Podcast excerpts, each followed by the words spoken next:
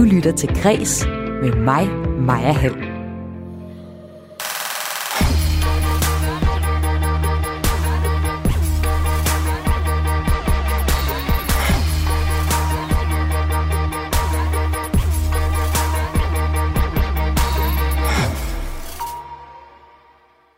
Kulturpolitik fylder minimalt i kommunalvalget, lyder det fra flere forskere.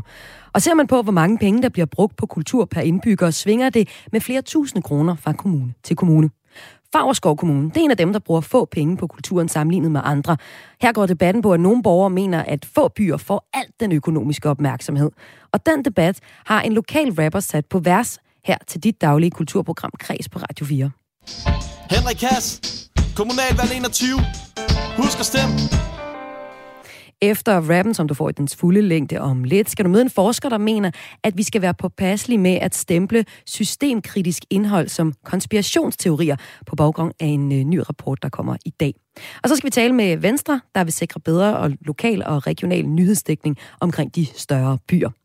Jeg hedder Maja Hall. Velkommen til Kres.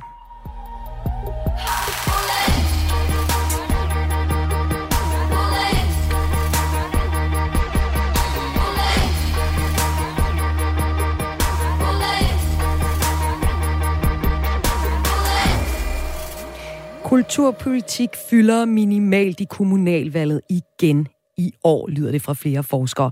Sidste kommunalvalg i 17, der øh, var kultur også langt ned på listen over de vigtigste temaer for danskerne, mens velfærdsemner lå helt i toppen. Og det er også tilfældet i år. Og det er problematisk, mener min næste gæst, forsker i kulturpolitik i kommuner og regioner på øh, Syddansk Universitet, Jos Nørgaard Fransen. Velkommen til dig. Ja, mange tak. Åh, oh, der var fyldt knald på din mikrofon. Velkommen til, Jos. Hvorfor er det, at, øh, mi- hvorfor er det, at kulturen fylder så lidt i kommunalvalget i år? Ja, det er jo, der er nok øh, mindst tre grunde. For det første, så er der to store dagsordner, der brager hen over, kunne man sige. Og det ene, det handler om de varme hænder. Altså hele bekymringen for, for ældrepleje og for, for, for de svage og udsatte. Det er den ene ting, store bevillinger på det område. Og, det, og den anden ting er klima og miljø. Det er nogle meget store dagsordner, som fortrænger kulturen lidt, kan man sige. Og den tredje grund er jo muligvis, at coronaen ligesom har, har coronaepidemien har, har væltet kulturen på en eller anden måde, så det er en slags opbygning, genopbygning rundt om. Kommunal- og valgfald, valgforsker Roger Buk, der også er lektor på Danmarks Medie- og Journalisthøjskole, han har også været at sige, at øh, den lave prioritering af kultur i kommunalvalget skyldes, at kulturen hverken øh, genererer den store omsætning eller de mange arbejdspladser, når man sammenligner med mange andre områder. Det siger han til øh, Berlingske. Så det, Roger Buk øh, peger på her, det er, at økonomi spiller altså en vigtig rolle. Der er ikke så mange penge at rykke rundt med, når det kommer kultur til kultur. Er du enig i øh, det, Jules? Ja, ikke nødvendigvis helt enig. Der, der er meget om det. Altså erhvervslivet er jo, er jo synlige og store vejanlæg og, og den slags er, er synlige. Men altså når man kigger på store anlægsudgifter, når det gælder kulturen, det gælder de store museer eksempelvis, øh, så er der, der er mange penge på spil. Men det er jo ofte sådan, at der, der er tale om samfinansiering således at staten eller nogle store fonde spiller med. Ja. Men, men i øvrigt er der på en anden måde mange penge i kultur, fordi vi ved jo faktisk i dag, at, øh, at, at den kommunens kulturpolitik er, er, er ret afgørende for at tiltrække erhvervsliv, for at tiltrække nye erhvervsvirksomheder, for at tiltrække øh, altså beboere. Ja, Jos Nørgaard Fransen, som forsker, så mener du, det er et problem, at kulturen fylder så lidt, som den gør i kommunalvalget. Hvorfor? Ja, jeg synes simpelthen, det er dumt af kommunerne, fordi da efter, efter den store kommunalreform 2007-8, altså den såkaldte strukturreform, der fik kommunerne jo et langt, langt større ansvar for, øh, for, for kulturen. Mm. Og jeg synes ikke, kommunerne udnytter, i hvert fald ikke alle sammen, udnytter ikke øh, den kraft, der ligger i, i, i en aktiv kulturpolitik stærkt nok. Prøv lige at give et eksempel øh, på den kraft. Hvor stor er den? Ja, der, den, er, det, den er svær at sætte tal på, men, men vi ved jo, hvis jeg skal give et eksempel, mm. så er sådan en by som Horsens, ja. sådan en glimrende kommune som Horsens, de havde jo de havde for år tilbage det der rygte, at det var en fængselsby, og det var kedeligt, og der blev man bare sat fast. Mm. Øhm, så ændrede man, nedlagde man det gamle fængsel, lavede det om til et kulturhus, lavede store rockkoncerter med Madonna og U2 og Rolling Stones, og i dag er Horsens kendt for at være en kulturby. Længere tilbage gjorde Holstebro det samme. Der er en række byer, der har, der, har, der har taget det her greb. Vi ved også, at det nye hos Andersens Hus, der er her i Odense, hvor jeg bor og arbejder, øh, allerede sætter, sætter sine, sine ringe i vandet som et sted, hvor også erhvervsliv efterspørger og kommer og får rundvisninger. Så det har det simpelthen en, altså en mægtig rolle. Ja, så det har simpelthen betydning for kan man sige, øh, forskellige kommuners identitet, og det betyder så også noget for, hvor øh, vi har lyst til at øh, bosætte os simpelthen. Ja, og det synes jeg, at kommunerne øh, ikke ser det stærkt nok. Øh, og øh, det gør, synes jeg nu i øvrigt heller ikke staten gør. Altså det er, jo, det er jo lidt interessant, at hvis du sådan ser den der ministerhierarki øh, nedover, så er kulturministeren altid langt nede. Jeg kan ikke forstå, at en kulturminister eller en minister for kulturen ikke sidder med i koordinationsudvalget. Kultur er jo langt vigtigere end så meget andet. Det, fordi det er jo der igen, vi lever, det er der igen, vi ånder, det er der igen, vi får identitet, det er der igen, vi fortæller historier. Og Josen Okker Fransen, som forsker, så ser du også, at kultur det betyder mere og mere for øh, folk, og hvor de øh, vælger at, at bosætte sig, og så også at sætte krydset. Hvordan det? Det er stærkt stigende, og det har at gøre med forskellige ting. Det har at gøre med, at vi er mere og mere veluddannede. Det har at gøre med, at vores arbejdsliv er lidt anderledes, således at der er større friområder. Øh, og så har det jo så også at gøre med, at, at, at gruppen over 60-65, som er har forladt arbejdsmarkedet, bliver meget, meget større, og det er jo de store kulturforbrugere. Men først og fremmest så er kulturen kommet i centrum på mm. en helt ny måde. Og så når vi siger, at kulturen ikke fylder noget i kommunalvalget, så er det jo lidt forkert, for der er et sted, hvor man godt kan se det. Og det er i forhold til for eksempel øh, slitte håndboldhaller og for få badmintonbaner. Her er faktisk et sted, hvor kommunalpolitikerne melder sig på banen. Hvorfor er det, at øh, sporten er noget, man godt har lyst til at gå på valg på øh, her til kommunalvalget? Jos? Det er jo nok, fordi man opfatter, at øh, det, det er for bredden på en eller anden måde. Det er kultur, det er museer nu også. Men jeg mener, for det første så er det rigtigt. Der er den her med hallerne. Hmm. Er der plads nok? Er der badmintontider nok? Øh, det, det, er, det er folkeoplysningsområdet. Det er et stort parameter, fordi det er et af de steder, politikerne er meget bekymrede. Men samtidig, så er anlægsudgifterne til en stor ny hal, de er store. Så det, så det, er, så det er faktisk et tema i, i, rundt om i nogle kommuner. Øh, et andet tema rundt om, det er jo faktisk museernes betydning. Fordi museer rundt om i landet får en større og større betydning lige præcis ved at fastholde de historiske rødder og hermed den identitet, som en given by, hvad enten den nu hedder Ringkøbing eller Odense eller, eller Horsens, øh, har. Øh, men det er rigtigt, at når det gælder idrætsfaciliteter, så, så har politikerne meget øje for det. Og så er der øh, forskel på, hvor mange penge, der bliver brugt på kultur i de enkelte kommuner. Altså, dig der lytter med, hvis du bor i Sorø Kommune på Sjælland, så blev der for to år siden brugt lidt over 900 kroner per borger i byen om året på kunst, idræt, folkeoplysning og anden kultur. Men bodre, du i Herlev, så blev der for et par år siden brugt næsten 4.000 kroner per snude om året i Herlev Kommune. Det fremgik af en opgørelse over øh, kommunale kulturbevillinger per indbygger i 2019, som tidligere kulturminister Socialdemokraternes Joy Mogensen fremsendte til Folketingets kulturudvalg. Og i gennemsnit så ligger beløbet på ca. 1.700 kroner 800 kroner per indbygger. Man kan så selvfølgelig sige, at hvis man kiggede på tallet fra sidste år, så vil corona klart forvrænge billedet. Der er blevet givet en masse tilskud til at få kulturlivet til at overleve.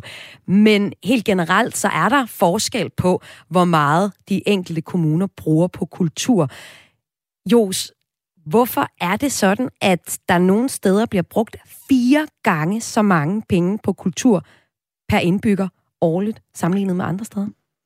Du kan faktisk øh, finde eksempler på mere end fire gange. Ja. Det er mange gange flere. Og der er en klar skævhed på hovedstadsområdet over for de fleste områder ude i provinsen. Øh, og jo længere du kommer vestpå, jo, øh, jo mere urimeligt hvis vi skal bruge det ord, bliver det. Det har jo noget at gøre med nogle traditioner formentlig. Det har noget at gøre med lappeløsninger, der er lavet undervejs. Så der er meget tradition, der er meget, øh, der er meget historie i den måde, tingene er blevet givet på. Og så er problemet, når først skævheden er der, og det er den, og den er kolossal. Altså tilskud til en billet til øh, teater, til teaterbilletter i hovedstadsområdet, er mange, mange gange større, end den er til teater i Odense eller Holstebro. Øh, og det har nogle historiske begrundelser, Øh, hovedstaden har måske været førende på nogle områder engang, øh, og så videre. Og, og, og det er en skævhed, der er ufattelig vanskelig at, at, at, at udligne, selvom selvfølgelig skatten udlignes på sigt. Fordi skal man tage det fra de københavnske øh, scener, eller hvad? Og vi begynder at tage fra nogen, så, så har du balladen. Øh, men, det, men jeg kan bare understrege, at forskellen er enorm, og den er, den er himmelråbende. Øh, men den har altså historiske begrundelser først og fremmest. Om lidt så taler jeg med en øh, rapper, der er bosat i Favrskov Kommune. Der også er en kommune, der ligger øh, meget lavt. Her bruger de cirka 950 kroner på kultur øh, årligt, i hvert fald i 2019. Han har så lavet en rap til os, hvor han sætter kommunalvalget på vers, og den skal vi høre lige om mm. lidt. Rappen den handler om, at kommunalvalget i Favrskov Kommune bærer præg af, de, at mange mener, at de større byer i kommunen får alle pengene sammenlignet med alle de andre øh, forskellige byer. Og her er det igen økonomi og penge, der betyder rigtig meget i øh, kommunalvalget. Hvis man nu, og lige her til sidst, Jo og Fransen, øh, sidder som lytter og skal sætte sig kryds i morgen, og kunne godt tænke sig, at øh, kulturen faktisk spillede en rolle, så kunne jeg godt tænke dig at, at høre dig, hvad dit gode råd er. Jeg kan læse mig til, at øh, Roger Buk øh, siger til Øh, Berlingske, at hvis man gerne vil have kulturen til at fylde mere i byrådet, så opfordrer han til, at man leder efter de ildsjæle, der går til valgkamp med kulturen som en mærkesag, for de findes faktisk på øh, stemmecellen. Men hvad er, er dit gode råd, hvis, du, hvis man synes, at, at kultur skal fylde noget mere? Ja, jeg vil sige, jeg vil sige noget, der ligner, altså hvor, hvor kultur faktisk er. Fordi en anden grund til, at der er den her store himmelråbende forskel på, på bevillingerne i provinsen, så groft sagt provinsen over for hovedstadsområdet, det er jo også, at en lang række provinskommuner ikke har satset på det, øh, øh, og, og ikke ligesom har, har ville det. Så der er altså nogle politikere, der vil det her. Og det, hvad det handler om, er ikke kun, at nogen gerne vil klippe snore over. Det handler altså faktisk om at finde ind til de politikere, der siger, det her det er vigtigt, fordi og så videre. Altså, så jeg er helt enig med, med Roger, at det er, øh, det er altså et politisk, men de har ikke været særlig meget fremme, og jeg synes så måske også, at medierne har spurgt for lidt til, til, tilført kulturpolitikker. Jeg kan jo sige dig, jeg sidder i, i bestyrelsen for, for et museum nede i Forborg Midtfyn, nede i Forborg, der hedder Øhavsmuseet. Der har det faktisk spillet en meget, meget stor rolle med et nyt Øhavsmuseum. Der har borgmester og jo et, et enigt byråd virkelig bakket op og stået bag. Det gør de mange steder, øh, men jeg synes ikke, det kommer langt nok frem i valgkampen. Så jeg er enig med Ro, lad os, øh, lad os bruge en lup og kigge efter de kandidater, der vil noget. Så lød opfordringen her fra forsker i kulturpolitik i kommuner og regioner på Syddansk Universitet, Jos Nørgaard Fransen. De temaer, kan jeg så fortælle dig, der lytter med, som øh, den danske befolkning var mest optaget af ved sidste valg, det var velfærdsemner som ældre, skole og daginstitutioner. Og i år så øh, lyder det til, at klima og miljø kommer til at spille en øh, vigtigere rolle, når krydserne skal sættes i morgen, øh, ligesom det var tilfældet ved Folketingsvalget i 2019. Det fortæller også øh, Karens kollega, det eller ja, undskyld, det fortæller også Jos kollega Ulrik Kær, som er ekspert i kommunalpolitik og professor ved Institut for Statskundskab på Syddansk Universitet. Om lidt her i Kreds, dit daglige kulturprogram her på Radio 4, der skal det handle om konspirationsteorier. For vi, ja i hvert fald jeg, elsker at høre om absurde og mystiske konspirationsteorier. Og nu har et nyt studie fra Roskilde Universitet kortlagt konspirationsteoriernes udbredelse i Danmark under coronaepidemien. Pandemien. Og øh, jeg taler med en af forskerne bag studiet, der forklarer, at vi øh, trods vores fascination, skal holde lidt igen med, hvad vi stempler som en konspirationsteori. Men før jeg kommer til den historie, så tager vi lige en uh, snak mere om kommunalvalg. Vi skal nemlig have sat valget på vers. Du lytter til Græs med mig, Maja Hall. Fagerskov Kommune er en af dem, hvor der i 19 ikke blev brugt mange penge på kulturen sammenlignet med andre. Har brugt man helt præcis 900 og 42 kroner per indbygger årligt. Man brugte 942 kroner på dig, Henrik Hast. Velkommen til Kreds. tak skal du have. Du er, det er dejligt at være med. rapper og bosat i Fagerskov Kommune. Du har lavet en rap til ja, os om valgkampen i Fagerskov Kommune. Og her fylder kulturen, ligesom det er gældende i resten af landet, ikke særlig meget. Hvad synes du om, at din kommune bruger ja, fire gange så lidt penge på kultur sammenlignet med andre kommuner? Jamen, som kulturudøver, så synes jeg at de skulle bruge noget mere, øh, så vi kunne få lidt mere kultur. Øh, det har vi godt af. Noget mere musik og noget mere kunst. Øh, og noget, øh, ja, noget, som man kan være med til at, at, at skabe noget dannelse hos de almindelige borgere. Øh, ja, simpelthen. Jamen, så er det jo bare med at, at finde de ildsjæle på stemmesedlen til i morgen, så du kan stemme dem ind.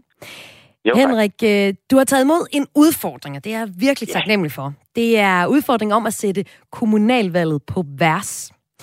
Og det her med at sætte øh, ting på vers, det er sådan en, øh, et indslag, vi godt kan lide her på Kreds. Opgaven går ud på, at øh, en kunstner som dig for eksempel, sætter øh, ugen på vers, har vi tidligere gjort det. Det er sådan, man finder en nyhed og giver den noget rim og rytme, fordi jeg har den filosofi, når nyhedsstrømmen den bliver sådan til en flod, og breaking-bjælkerne bare banker afsted, så kan det være meget godt lige at stoppe op og give verden en lille smule poesi. Og øh, det skal du gøre i dag. Øhm, det er en øh, yes. Fagerskov-rap, øh, du har lavet til os. Men prøv lige først at fortælle lidt, hvad, hvad, er, de, hvad er baggrunden om Fagerskov Kommune? Jamen altså, øh, den baggrund, jeg i hvert fald har taget udgangspunkt i, det er, at øh, den debat, der har været meget her op til kommunalvalget, er, at der skulle ligge sådan en skævridning i Fagerskov Kommune, at øh, byerne i øst, de, øh, de øh, berygtede 3H, Hamle, Hinderup og Hasten, øh, at det skulle ligesom være dem, som sådan trækker flest af pengene fra kommunekassen, øh, og at de omkringliggende byer og den sidste hovedby, Ulstrup, som jeg selv bor i, som er rosinen i pølseenden, altså, de halter noget bagefter. Øh, og det, det, det har fyldt rigtig meget af vandkampen. Det, jeg tror, det er en, en, en generel følelse, en del af, af de borgere, som har i, øh, i de omkringliggende byer i, i, i Vest, har, altså, at, øh, at de går glip af noget.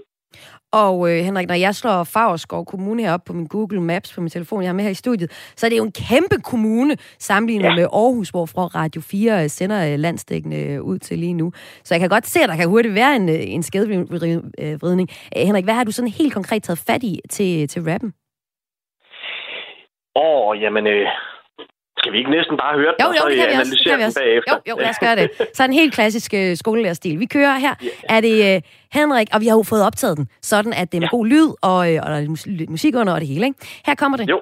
Henrik Hasses kommunalvalgs rap om Fagerskov Kommune.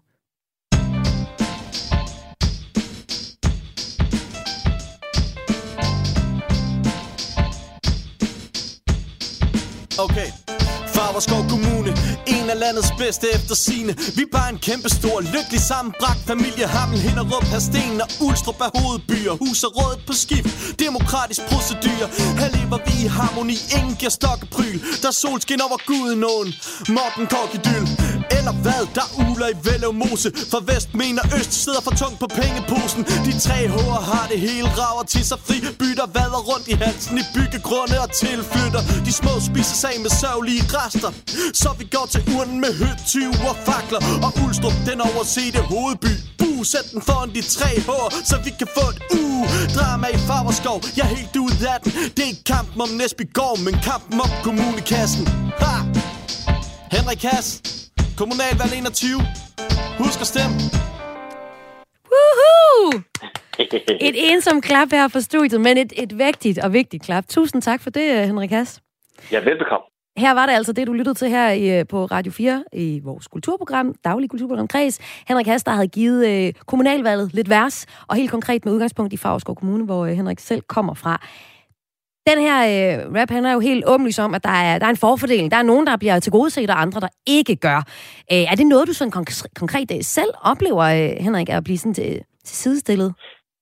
Altså, nu skal man passe på med, hvad man siger. Jeg, jeg, jeg tror egentlig, de gør, hvad de kan. Men øh, jeg bor selv i Ulstrup, øh, som er, hvad kan man sige, den, den fjerde hovedby. Den sidste, den som, som, som, som nogen mener er lidt, lidt overset. Og, ja. og man kan sige, sådan helt konkret, der har vi jo sådan noget med, øh, ja, med nogle af de midler, der bliver sat af til skolen eksempelvis. Vi har jo, der er utroligt dårlige toiletforhold på Ulstrup skole, og det er jo også noget, som, som vækker harme.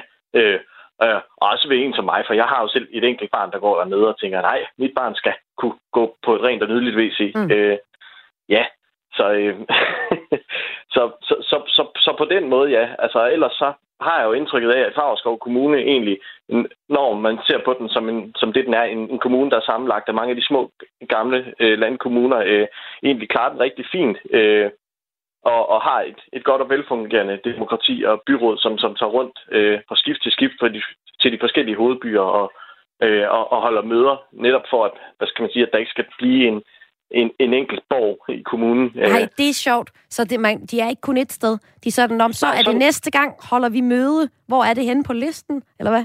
Ja, ja sådan har jeg forstået det, ja. ja. Sjovt. Øhm, du nævner i, øh, i din rap her sådan Morten Kork og Næsbygård som sådan en rigtig idyll. Hvorfor er det, det passer så godt på øh, Fagerskov Kommune, Henrik?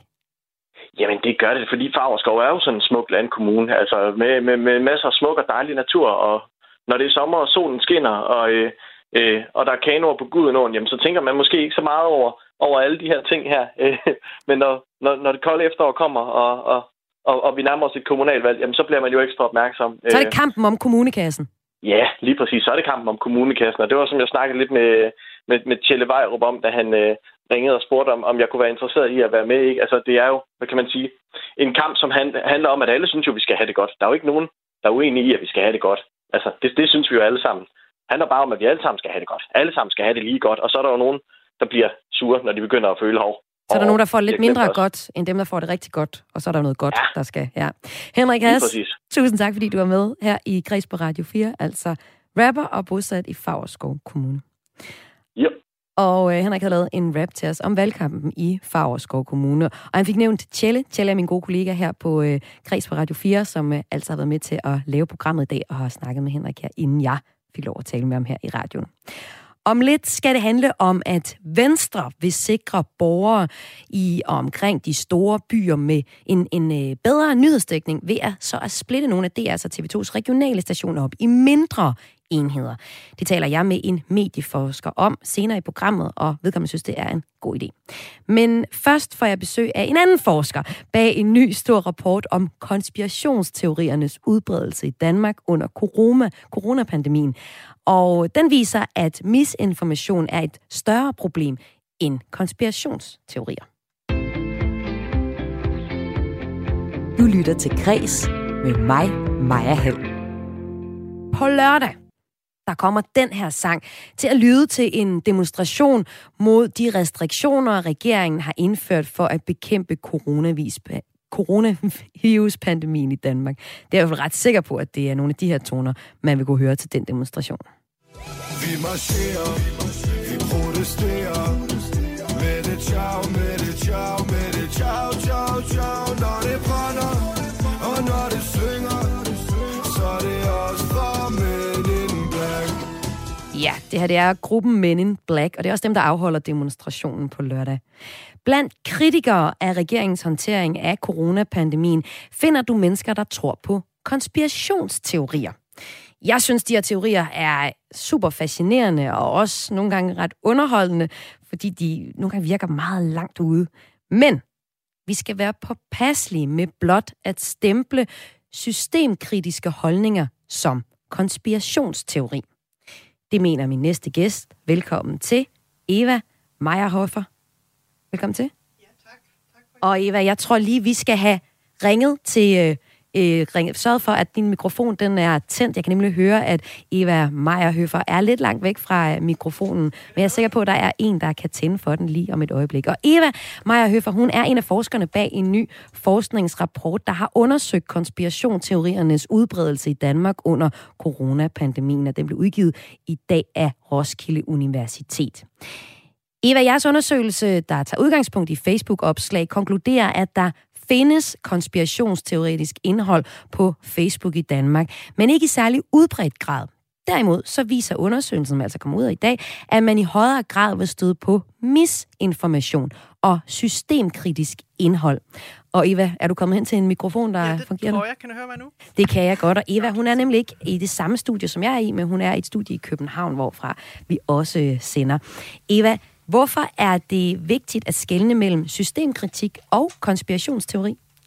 Jo, først og fremmest er det jo, fordi, at lige du som du allerede kom ind på, øhm, er der noget måske næsten sjov eller øh, tosset over at bruge øh, ordet konspirationsteori, og det ved, at man tager begrebet og giver det nu, til nogle stemmer, som faktisk ikke er det, gør jo, at vi måske også um, ikke forstår, hvad det egentlig er, det indebærer, det de siger. Altså, man må jo gerne være kritisk og, og skeptisk i, i, i vores samfund, og, og det vi ser, og det også vi ser i undersøgelsen, er, at når vi kigger for eksempel på coronaskeptiske øh, Facebook-grupper, at det egentlig mere de der skeptiske stemmer, og også de der antisystemiske stemmer, der, der, der kan ses her meget mere end de øhm, færre, der faktisk knytter øh, deres, deres kritik til specifikke konspirationsteorier. Kan du give os øh, som forsker et eksempel på noget, der kunne ligne konspirationsteori, men egentlig er systemkritik? Ja, altså det kunne for eksempel være, at øh, Jakob Uller siger, at øh, regeringen de bruger og udnytter coronapandemien for at fremme deres formål, at øh, udvide den offentlige sektor eller, eller bidrage til mere overvågning og mindre frihed. Altså her er det, at jeg er selvfølgelig er systemkritisk, fordi jeg antager, at øh, regeringen har faktisk altså, en anden formål, at de vil fremme, men det er ikke endnu en konspirationsteori, fordi det ville det være, hvis jeg nu så gå ud og sagde, okay, de har faktisk opfundet eller opdaget coronapandemien. Altså hvis der er et eller andet hemmelig komplot, en sammensværelse mellem forskellige parter, som, øh, som står bag, så er det der, hvor vi taler om konspirationsteori. Så når jeg nu for eksempel til at starte med spillet øh, en slagsang fra Men in Black, så er det øh, faktisk ikke ens betydning med, at de øh, har nogle konspirationsteorier, teorier, som de tror på, men det kan lige så godt være noget systemkritik. Ja, det vil jeg sige. Og det er selvfølgelig, altså det er jo en hårfin balance, og det er sikkert nogle miljøer, hvor, øh, som vi i udgangspunkt betegner som, som systemkritisk eller antisystemisk, som øh, en gang imellem også kommer til at ligesom dele eller hænger sig ved de der konspirationsteorier, og, og, og har de der øh, altså, knytter sig op også til nogle konspirationsteorier, som har der været i forvejen før, før corona. Altså for for bare nævne øh, 5G-konspirationsteorien, eller Agenda 21, som er sådan en idé om, at det er øh, FN fremmer en, en, en, en verdensomspændende regering. Øh, Ja, vi skal lige have nogle Magt, eksempler ja. på, øh, på konspirationsteorier, men altså, den her undersøgelse, som vi taler om i, i dag i uh, Kreds, et dagligt kulturprogram her på Radio 4, det er en undersøgelse, der blev præsenteret på en konference i dag, der mm. viser, at konspirationsteori ikke er væsentligt udbredt i uh, Danmark under corona. Under 5% af opslagene i de coronakritiske Facebook-grupper, som uh, forskerne har undersøgt, er kategoriseret som konspirationsteoretiske. Så det er jo faktisk ikke mange. Men hvis vi øh, bliver lidt ved de konspirationsteorier, der så faktisk forekommer på Facebook, så kan man kende dem ved, at de ofte øh, er postulater eller øh, tegnargumenter og, og retoriske spørgsmål. Og så er de ofte omgivet af følelsesladet retorik med implicite udsagn om, at man bør øh, frygte fremtiden. Yes. Eva Meyerhøfer, som en af forskerne bag den her rapport, der ud, altså udkommer i dag og har undersøgt konspirationsteoriernes udbredelse i Danmark under coronapandemien. Ja, lad os lige få nogle eksempler. Konkrete eksempler på, øh, som der har været, rent faktisk er, har været udbredt i Danmark ja. under corona. Altså en, vi har set, er, øhm, er nålen, som, som hænger sig ved den konspirationsteori, der øhm, eller Illuminati, som nogen måske kender, og som, øh, som bliver fremme, fordi nogle gange så kunne man se nogle politikere ved pressemøder stå og folde deres hænder på en, en måde, som viser en trekant. Det er sådan en klassisk trick, man kan have, når man står på en scene og ikke rigtig ved, hvor man skal med, af med sine hænder, men der bliver knyttet til, at de muligvis er del af den der Illuminati-sammensværelse. Ikke? Det var noget, vi så. Vi så også øhm, øhm, nål omkring 5G, og hvor ligesom man, man sammenligner udbredelsen af 5G-nettet, af mobilnettet, med, med hvor, hvor smitten var højest, øh, og så har man idé om, at det bliver ligesom, øh, er faktisk en overvågningstool, øh, der, der, der vil blive implementeret. En, en anden øh, eksempel, som, som vi også så, i det, i det begrænsede materiale, vi så, øh, var der alligevel 116 øh, en post, som vi fandt, som faktisk var øh, klar konspiratorisk øh, i hele øhm, øh, øh, pandemien. Um, og, um, og det var for eksempel også noget omkring den der Agenda 21, som jeg allerede har nævnt, hvor, hvor man øh, går ud fra, at Øh, at øh, ja, alle verdens ledere og øh, eliter øh, under, under paraply af FN faktisk er vel at opbygge en socialistisk verdensregering. Øh, Okay, så det er igen, som du også nævner, det der øh, kendetegner de her teorier, Altså, at der også er noget, øh, noget frygt. Man frygter for fremtiden, at der er nogen, der har øh, lyst til at gøre noget slemt for ens øh, nære også i det hele taget. Jo, altså en frygt for fremtiden, men også en frygt for, at man faktisk, at der er nogen, der styrer ens liv, som man faktisk ikke ved, hvem er. Ikke? Ja. Um, og øh, når det er antisystemisk, så er det jo en, en, en frygt for de mennesker, man godt kan se systemet, ikke? Ja. medierne, politikere. Og lige så man er kritisk over for noget, der ja, er tydeligt der, eksisterer. Ikke? Ja. Præcis, ikke? Ja. men lige pludselig så bliver man bange for noget, der faktisk muligvis ikke er til se, og er ligesom hemmelig og skjult fra, fra omverdenen. Og det bidrager selvfølgelig til, til, um, til, ja, altså til, til den ekstra um, frygt og opmærksomhed omkring forskellige uh, øh, events og symboler og, og hændelser, man ser. Ikke? Fordi så begynder konspiratorisk, øh, øh, altså folk, der tænker konspiratorisk, at ligge en og et og to og to sammen, ikke? og sige, okay, så passer det her. Der kan jeg se, der har været en konference, hvor folk har, har snakket pandemiplaner, før der var en pandemi. Ikke? Øh, så må det jo betyde, at de vidste noget i forvejen. Mm. Sådan nogle logikker er der på spil, ikke? som yeah. bidrager til den her verdenssyn, som så bare øh, kigger efter, efter øhm, forklaringer i tilfældigheder, og, øhm, og det, det er jo meget mere, øh, ja, mindre reelt end, end antisystemisk eller systemkritik, som går ud, øh, ligesom I har vist øh, her i klippet, ikke, for at pege på konkrete instanser, konkrete mennesker, der, der beskyldes øh, eller, eller kritiseres for at, at øh, fremme en, en agenda, som måske er ikke hensigtsmæssig for, for befolkningen. Og Eva, de her tre eksempler, du kommer med som reelle konspirationsteorier, der faktisk blev udbredt mm-hmm. under coronapandemien i de Facebook-opslag, I kiggede på, det handler om, ja, Illuminati, Agenda 21, The Great Reset. Altså det hele det handler om, at der skulle være nogen, der har slået sig sammen, uden vi ved, hvem de er, laver nogle hemmelige tegn til hinanden, og de vil os det ondt.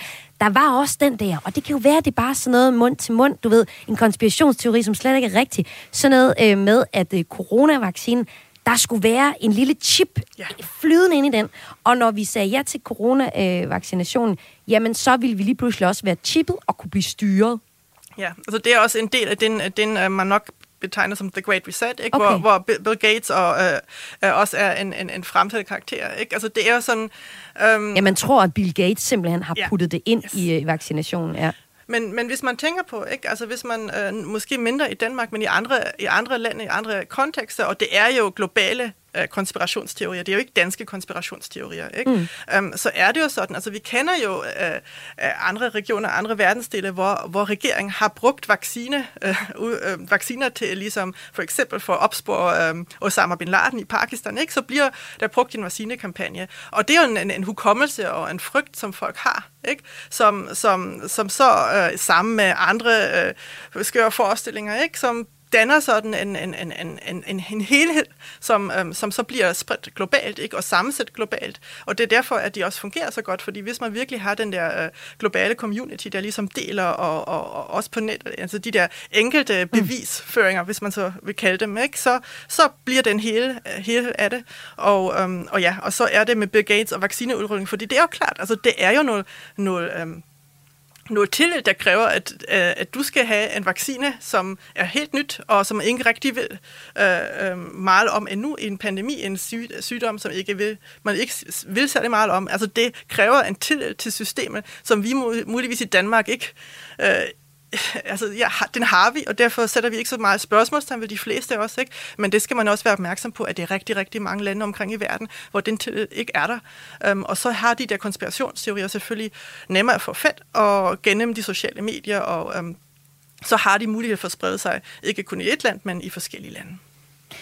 Og nu er det så, kan I konkludere i, i rapporten, som altså udkommer i dag, at øh, vi er ikke så optaget af konspirationsteorier, som man ellers kunne få et indtryk af, fordi det også er en fascinerende, fascinerende størrelse. At de opslag, I har set på Facebook, så var der kun 5%, der var reelle konspirationsteorier. Resten var rigtig meget misinformation, der bliver delt i forbindelse med coronapandemien. Men hvis vi bliver ved de her øh, konspirationsteorier, kan du så sige noget generelt om, hvem det er, der er tilhænger af konspirationsteorier, Eva? Jo, altså øhm, det har vi ikke eksplicit undersøgt, så vi vil sådan lidt for forskellige øhm, undersøgelser, ikke alene i Danmark, men også i, i andre lande. Altså generelt kan man sige, at det, at det er en meget blandet skar. Det, kan, det er både meget uddannede øhm, miljøer, men øhm, det, det er ikke nødvendigvis en, en bestemt politisk fløj. Øhm, vi har noget, der er noget andre studier, som, øhm, som andre forskere har lavet, psykologiske studier, som siger, at det er, har noget med bestemte personlighedstræk at gøre, altså hvor selvsikker øh, man er, øhm, i de sociologiske kategorier, som, som vi har forsket i, og som vi tænker, altså, hvor bor man hen, hvad stemmer man, øhm, så er det faktisk øh, forholdsvis øhm, blandet. Altså, det er en tendens til i Danmark, at alligevel de der miljøer er lidt tættere på, på, på højrefløjen. Ikke? Øh, I andre lande, for eksempel i Tyskland, øh, er, det, er, det, er det meget mere sådan en klassisk... Øh, altså, kan det også være rammefolk fra, fra sådan en mere øh, videnskabsskeptisk og, og måske mm. sådan helsekostmiljø, hvis man vil. Ikke? Okay. Så øhm, det er faktisk øh, ikke øh, så entydigt, og det gør det selvfølgelig også, at den kan, kan øh, hæfte sig, altså de der, de der typer information, at de kan hæfte sig ved forskellige miljøer og blive spredt i forskellige miljøer, ikke alene en bestemt sådan politisk gruppering. Lød det her fra Eva Meyer Høffer, lektor i journalistik og demokrati ved Roskilde Universitet. Tak fordi du var med. Tak. Og Eva var altså en af forskerne bag den her nye rapport, der kom frem i dag, der hedder Konspirationsteorier COVID-19-pandemien i Danmark. Udgivet i dag af Roskilde Universitet, og der kan du altså også læse mere om konklusionerne fra den. Du lytter til Græs med mig, Maja Hall. Og det er Græs her på øh, Radio 4, dit daglige kulturprogram. Og den historie, vi skal til nu, den handler om, at der er stor forskel på, hvad du får for dine skattekroner, når du tænder på DR og TV2's regionale kanaler. Fordi nogle af kanalerne simpelthen dækker store områder med mange mennesker. Nogle siger for store områder med for mange mennesker. Det mener i hvert fald Venstre forud for de politiske forhandlinger, der skal danne rammen om det kommende medieforlig. Partiet vil have Kulturministeriet til at undersøge, hvordan TV2-regionerne og P4 København kan splittes op i mindre enheder. Blandt andet foreslår Venstre, at TV2 Løje, der dækker hovedstaden, skal deles op i TV2 Hovedstaden, TV2 Vestegnen og TV2 Nordsjælland, for på den måde at blive mere lokale. Det skriver politikken i dag. Om lidt så taler jeg med øh, mediesociolog, der øh, faktisk ser et behov for mere lokal og regional journalistik omkring de store byer. Men først, velkommen til øh, jer, som kom med det her forslag. Det er dig, Jan E. Jørgensen, kulturordfører for Venstre. Velkommen til. Skal du have. Og jeg kan høre, der er fuld gang i den der, hvor du er. Men øh, jeg håber, du øh, kan, mens vi snakker, gå et sted hen, hvor der ikke er så meget baggrundsstøj. Jeg kunne godt tænke mig at høre dig, Janne Jørgensen. I vil i Venstre gerne have Kulturministeriet til at undersøge, hvordan TV2 og DR's regionale kanaler kan splittes op. Hvorfor det? Jamen det er fordi, der er øh, i dag en stor forskel på, hvor mange øh, borgere, hvor mange vælgere, om du vil, øh, de forskellige øh, tv- og radiostationer skal dække. Altså hvis vi, hvis vi ser bort fra Bornholm, som jo er øh, en, øh, en særlig sag, det er en ø, der ligger helt for sig selv ude i Østersøen, så dækker øh, tv-regionerne fra ca. 200.000 indbyggere op til 2 millioner indbyggere. Og det er en, øh, en ret stor forskel. Vi har jo set det meget tydeligt her under kommunalvalget, hvor eksempelvis TV2 Løje og P4 København de skal altså dække øh, 34 kommuner, men de andre øh, regioner, de skal kun dække øh, 10-15 kommuner. Og det siger, det siger næsten sig selv, at der vil risikoen for, at der er kommuner, som simpelthen bliver glemt, den vil være større, når vi taler P4 København, og når vi taler TV2 Løje, end når vi taler eksempelvis TV2 Nordjylland. Og der vil vi gerne have, at vi får lavet en undersøgelse, som øh, undersøger, altså kan vi gøre det her bedre? Kan vi få nyhederne tættere på borgerne i, øh, i hele Danmark, øh, ikke kun i nogle dele af Danmark? Og Janne Jørgensen, det lyder jo fantastisk at give nogle flere penge. Men hvor skal pengene komme fra? Er jo altid det helt store spørgsmål. Der er rigtig meget støj, hvor du er lige nu, Janne Jørgensen. Jeg håber, du kan smutte et sted hen, hvor der er lidt mindre øh, larm, så vi kan høre dig klart og tydeligt. Men det, jeg godt kunne tænke mig at høre dig om, det handler netop om pengene. I dag, der får hver af TV2's regionale kanaler knap 67 millioner skattekroner om året. I i Venstre ønsker så at udvide, udvide antallet af TV2-regionerne fra 8 til 11 vil der blive tilført flere penge til regionerne, eller skal pengene smøres tyndere ud, Janne Jørgensen? Altså, øh, det har vi ikke lagt os fast på endnu. Det er noget af det, som den undersøgelse skal... Øh, det er nemt at sige, Janne Jørgensen. Hvor mener du, pengene skal komme fra? Nej, men det er øh, nemt at sige, men det er også reelt at sige, fordi den teknologiske udvikling gør jo blandt andet, at øh, det, som tidligere var altafgørende, nemlig sendemasterne og sendemasternes placering, det er i en digitaliseret medieverden ikke nødvendigvis så, øh, så vigtigt længere. Altså, der er færre og færre, der ser tv på, på Flow. Øh, der er flere og flere, der øh, streamer. Og det samme gør sig gældende på, på radiofronten. Øh, det, som de laver på TV2 regionalstationerne og radiostationerne, det er jo også i meget høj grad øh, artikler på, øh, på web, Men så, som jo så lad mig høre dig. Er, er uafhængige af teknik.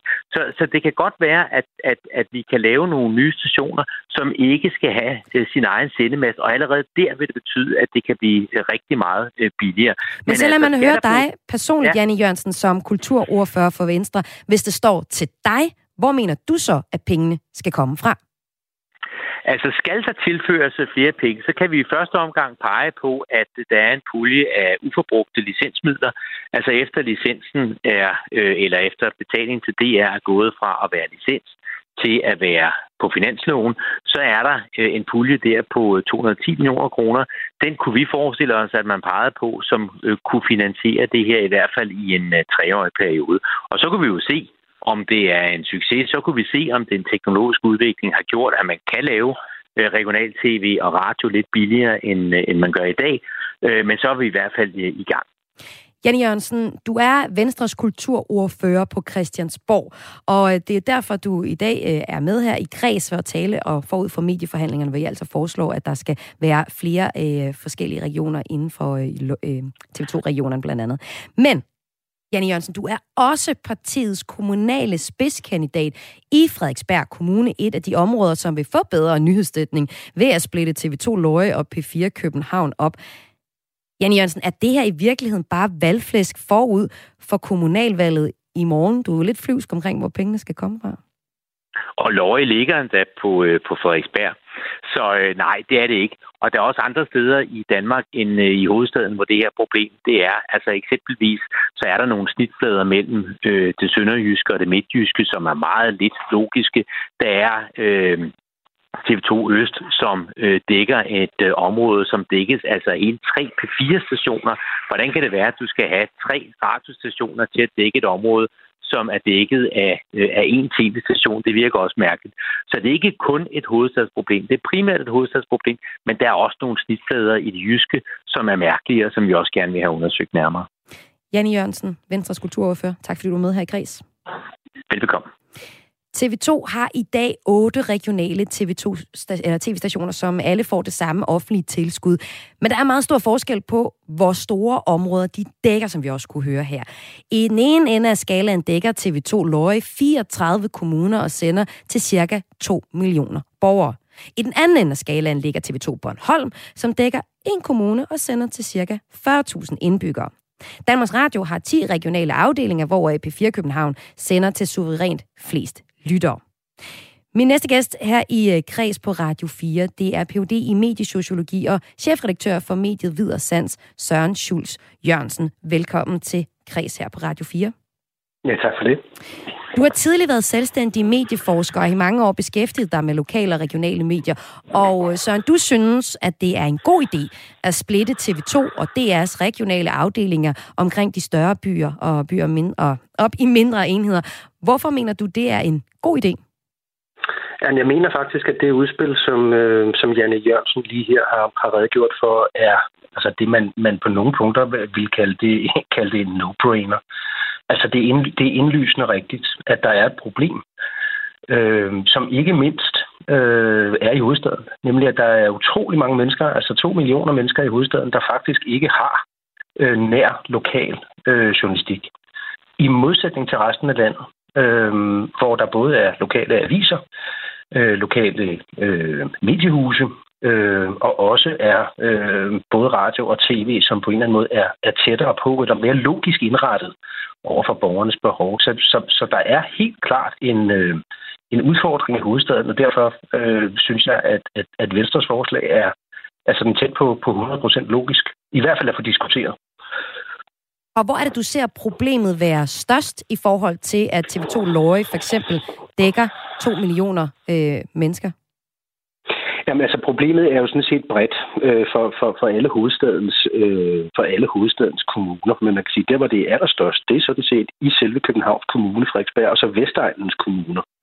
Fordi hvis vi går op i Nordsjælland, øh, der er der både øh, et par dagblade, Frederiksborg Amtsavis og Helsingør øh, Dagblad, øh, som sådan set laver meget, meget fin journalistik øh, i de områder, de er. Så hvis vi går ind og zoomer lidt mere ind på København og på Vestegnen, så har vi det helt særlige problem øh, i København, at, at rigtig mange af landets store medier holder til i København. Men de dækker ikke særlig meget København. Og det vil sige, at de københavnske borgere og, og, øh, og borgerne i, i, i omegnskommunerne lever faktisk med, at der næsten ikke laves, øh, hvad skal vi kalde det, kritisk oplysende journalistik om de kommunale forhold. Nogle steder kan, kan de helt lokale ugeaviser, altså de gratisaviser, som de fleste af os får sådan onsdag, tirsdag og onsdag hver uge, kan, kan de levere meget god, udmærket journalistik. Men, men, men det er slet ikke noget, der kan matche øh, det behov, øh, som er, når vi har at gøre med, med kommuner med, med milliardbudgetter, som sidder og træffer enormt mange vigtige beslutninger, men som næsten ikke øh, får en, en, en kritisk oplysende dækning journalistisk. Så der er et vældig, vældig stort behov, set i mine øjne. Så Søren Jules Jørgensen, som mediesociolog og også øh, chefredaktør på mediet Videre Sands, der mener du, at øh, Venstres forslag om at lave øh, flere regioner egentlig giver, i forhold til medierne, giver rigtig god mening, altså det forslag, som Venstre kommer med her forud for medieforhandlingerne. Men er der noget, du synes, der taler imod forslaget her? Mm, Altså ikke som det er præsenteret nu. Altså nu er, er, er det præsenteret som, som noget, man kan undersøge og kigge på. Ikke? Øh, det synes jeg som, helt, som, som udgangspunkt giver, giver rigtig god mening. Der, hvor det begynder at blive lidt mere spejet, øh, det er, at vi har at gøre med en, en, en DR-struktur med radiostationer, en TV2-struktur med, med tv-kanaler, øh, som på en eller anden måde, og så en masse øh, lokale aviser rundt omkring. Og de tre niveauer, eller de, de tre forskellige sektorer, bliver man på en eller anden måde nødt til at tænke sammen. Øh, simpelthen så vi, så vi undgår alt for meget øh, fnider og dobbeltdækning, altså sådan, at der ikke kommer for mange øh, medier, der laver det samme, og at man i virkeligheden får lavet en fornuftig, et fornuftigt samarbejde mellem mange af de her øh, medier. Altså i England har man gjort det, at man, altså BBC har simpelthen samarbejdet med lokale medier for ligesom at få, få, få bredt dækningen i de områder, hvor der ikke var så meget af den. Og jeg tror, det er, at det er enormt nødvendigt, at vi får kigget på sådan hele landskabet, og ikke bare øh, hvad kan man sige, taler om radio eller tv. For, for øh, om, det er nemlig min anden bekymring, det er, at danske politikere har igennem de sidste 10-15 år været enormt gode til at tale om radio- og tv-stationer, men rigtig dårlige til at organisere dem. Det kan vi jo se med, med, med nedskæringerne på DR og nedlægningen øh, af, af Radio 24 og Radio Loud osv. Altså, øh, danske politikere er meget optaget af radio og tv, øh, fordi det er der formentlig en god debat og måske også nogle stemmer i. Men hvis det her skal laves ordentligt, så bliver man nødt til at tænke øh, de digitale medier med, som Janne Jørgensen også var inde på her. Fordi, fordi det er jo de digitale udfordringer fra Facebook og Google og, og alle mulige andre steder, som i virkeligheden gør det rigtig svært at lave god journalistik og få, få den finansieret. Så hvis man skal lave noget, der er fornuftigt her på det her felt, så nytter det ikke noget, at man bare reducerer diskussionen til et spørgsmål om, hvorvidt TV2 Løje skal splittes op så bliver man simpelthen nødt til at tage en lidt større diskussion, der hedder, hvordan sørger vi for, at borgerne i forskellige kommuner, der i dag ikke får så mange øh, nyheder om deres områder, hvordan de kan få det på en anden måde, end de gør det i dag. Og, og der bliver man altså nødt til at tænke øh, radio og tv sammen, og man bliver også nødt til at tænke på, på alt det digitale, som, som, øh, som de danske politikere har haft noget svært ved at, øh, at få greb om. Lød det her fra Søren Schulz Jørgensen, som altså er mediesociolog. Også enhedslisten har tidligere foreslået at oprette en ekstra tv-station på Sjælland, og til politikken, der siger Socialdemokraternes kulturordfører Kasper Sandkær, at de også gerne vil drøfte Venstres forslag, altså om at se om at splitte de forskellige øh, medieregioner op. Nu skal vi til Katamine, hvor vores kulturagent øh, Zachary Olsen har besøgt Johannes Larsen Museet. Du lytter til Græs med mig, Maja Hall. Ja, for i de sidste minutter af Kreds, dit daglige kulturprogram her på Radio 4, der skal det handle om den fynske kunstmaler Johannes Larsen og hans hjem på Fyn.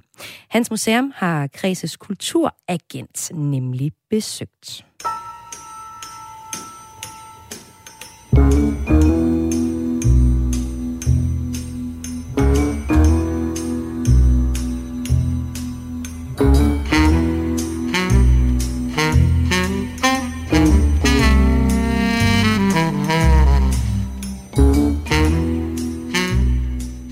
Kreds har kulturagenter fordelt over hele landet, og deres opgave det er for os her på Radio 4 at finde frem til de bedste kulturoplevelser i deres nærområde. Og i dag, der skal vi jo simpelthen til Fyn, hvor Zachary Åsen sammen med sin morfar, og det er meget vigtigt, det var ham, har været på museumsbesøg. Zachary, hvad har du oplevet som kulturagent den her uge? Jeg har været på Johannes Larsen Museet, som ligger i Kærteminde. Og hvorfor har du været der? Øh, jamen, det var egentlig for at, at se øh, kunstmaleren Annette Harvos særudstilling, øh, som der hedder Træernes findes, øh, men øh, øh, det er jo egentlig selve museet, jeg gerne vil øh, fokusere lidt på. Det er jo, jo egentlig Johannes Larsens, øh, som er en af øh, tidens største bynske malere. Men altså, øh, det, der er virkelig fascinerende ved stedet, er, at det er jo hans det er der, han boede i, med sin familie helt vildt lang tid, og det var ligesom et, øh, et, et knudepunkt for rigtig mange kunstmalere, der kom til, til hans hus, og, øh, øh og den matrikel, han har der, det, der går gæst rundt over det hele, ikke? og det er en fantastisk have og et kæmpestort hus. Øh, men det står ligesom som da han, øh, da han boede der. Øh, hans egen møbler står der, hans bøger og, og så videre. Øhm, og det var virkelig noget af det, jeg falder for, øh, og en svaghed for at gå rundt i sådan et sådan tidsbillede. Ikke? Og hvordan var det så at gå rundt i Johannes Larsens øh, gamle hus? Øh, jamen igen, det var det her med, med at man ser hans egne møbler, ikke? og hans, øh, hans bøger, og selvfølgelig hans billeder over det hele. Altså, man fornemmer virkelig livet øh, i huset, som, øh, som det var i starten af 1900-tallet. Øh, man starter med at træde ind i et, øh, i, i et gammelt, gammelt køkken øh, med Madame Blå over det hele. Ikke? Øh, og, øh, og, og, og at tiden at være, så var det jo virkelig, virkelig luksus. Øh, altså, de havde jo sådan set også de havde badekar og bruser og så videre. Det var nok ikke de særlig mange, der havde det dengang. Øh, og det her Johannes øh, Larsen Museum, det er så øh, både et sted, hvor man kan se, hvordan Johannes Larsen boede øh, på sin tid, men så er det også et sted, hvor der er udstillinger. Og hvad var det for en udstilling, der var der, mens øh, du besøgte museet? Det var øh, Annette øh, Harbo, øh, øh, Flensborg, mener hun hedder. Øh, og hun er, hun er kendt for nogle interiørmalerier og sådan noget, som der er bygget efter nogle dukkehusagtige modeller, øh, som hun ligesom bygger i sine atelier og sådan noget. Øh, og øh, igen, jeg er ikke super kunstkyndig. Du øh, jeg havde en rigtig god tur med min morfar, som der er rigtig god til at, at, at forklare de her ting. Øh, og, men jeg sætter kæmpe pris på, øh, på de billeder, at, øh, at hun har lavet her. Der er virkelig noget med, med dybderne, at hun... Øh, øh, i, hvad hedder det, måde hun sætter op. Så i de, i de her huse, hun tager nogle billeder af, så er der flere rum, og den måde, hun formår at, at lægge lysfaldet ind i de her rum, det giver nogle helt særlige dybder og sådan noget. Det er, det, det, det er helt klart anbefalesværdigt. og Zachary, du var afsted med din morfar. Hvordan kan det være? Ja, Jamen, øh, egentlig så, øh, han er, han er min go-to-guy, hvis jeg skal ud og, øh, og opleve et eller andet, øh, et eller andet nyt. Han, øh, han, han, han, det, det er det her, han går og gør. Altid. Så øh, sammen med hans kone, øh, de er rundt og ser museer og elsker kunstmalerier, og han interesserer sig rigtig meget for natur, og, og, og så jeg elsker simpelthen at, at ringe ham op og høre, hey, har du en god idé til, at jeg og opleve et eller andet? Og så ofte så er han jo, jo, nu skal du høre, herhen skal vi hen og, og se et eller andet. Var det også ham, der havde øh, anbefalet, at de skulle tage hen og se Johannes Larsen Museet? Det var det nemlig. Og hvordan var turen så alt i alt? Jeg kører, du var begejstret både for Johannes Larsens øh, hus og gå rundt i det, og også den udstilling, der var der, da, da I var forbi her forleden. Den samlede oplevelse, hvordan var den for øh, jer to? Skide hyggelig. Sindssygt hyggelig. Øhm, og jeg, jeg, jeg synes sindssygt bare, jeg er virkelig fascineret af at gå og, og være sådan et tidsspiller, som sagt. Så øhm, jeg, øh, ja, det er en virkelig hyggelig tur. Og så sidde og få en kop kaffe efter, efterfølgende i deres øh, lille kaffehus. Der var en lille, meget, en lille sjov historie derinde, hvor man, der er et lille øh, kort, hvor der står, øh, hvor de fortæller om øh, hans øh, madvaner og, og så videre. Der var stod, øh, at øh, Johannes Larsen godt kunne øh, til både til frokost der skulle der til fisken, og der, der, der øh, bryggede han snaps. Der skulle han altid have noget hjemmebrygget snaps. Det var hver dag, og det skulle man selvfølgelig også lige have til aftensmad. Også, så, så det er en fest til, til stedværelse. Det lyder det til. Zachary, hvem vil du øh, anbefale en tur til øh, Johannes Larsen Museet til?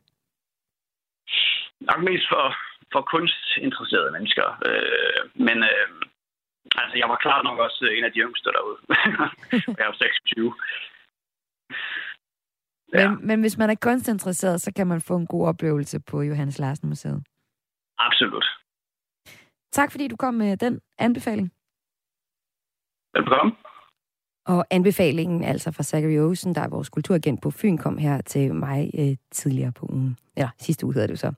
Johannes Lars Museet er et kunstmuseum i Kærteminde. Det åbnede i 86 og indrettet i kunstnerægterparet Alhed og Johannes Larsens store bolig og atelier, som øh, de opførte i 1901 på Møllebakken i Kærteminde. Og hvem er ham her, Johannes Larsen? En af hans billeder det er sådan nogle øh, med fugle på. Naturalistiske fuglebilleder. Vildt smukke. Man kan både se solopgang og ned, nedgang på øh, billederne. Og øh, han tilhørte den øh, fynske malerskole, hvis gennembrud omkring 1990 fandt sted sammen med de jyske digtere i dansk litteratur, Johannes V. Jensen og øh, Larsen er af retningens hovedskikkelser, som i øh, intens naturjagttagelse. Og Johannes Larsen er altså særlig kendt for at male fugle.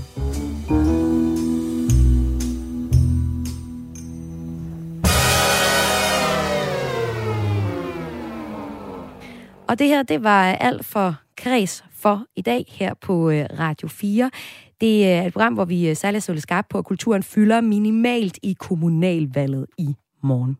Programmet var tilrettelagt af Tjelle Vejrup, Laura Lind Duholm og Søren Berggren Toft.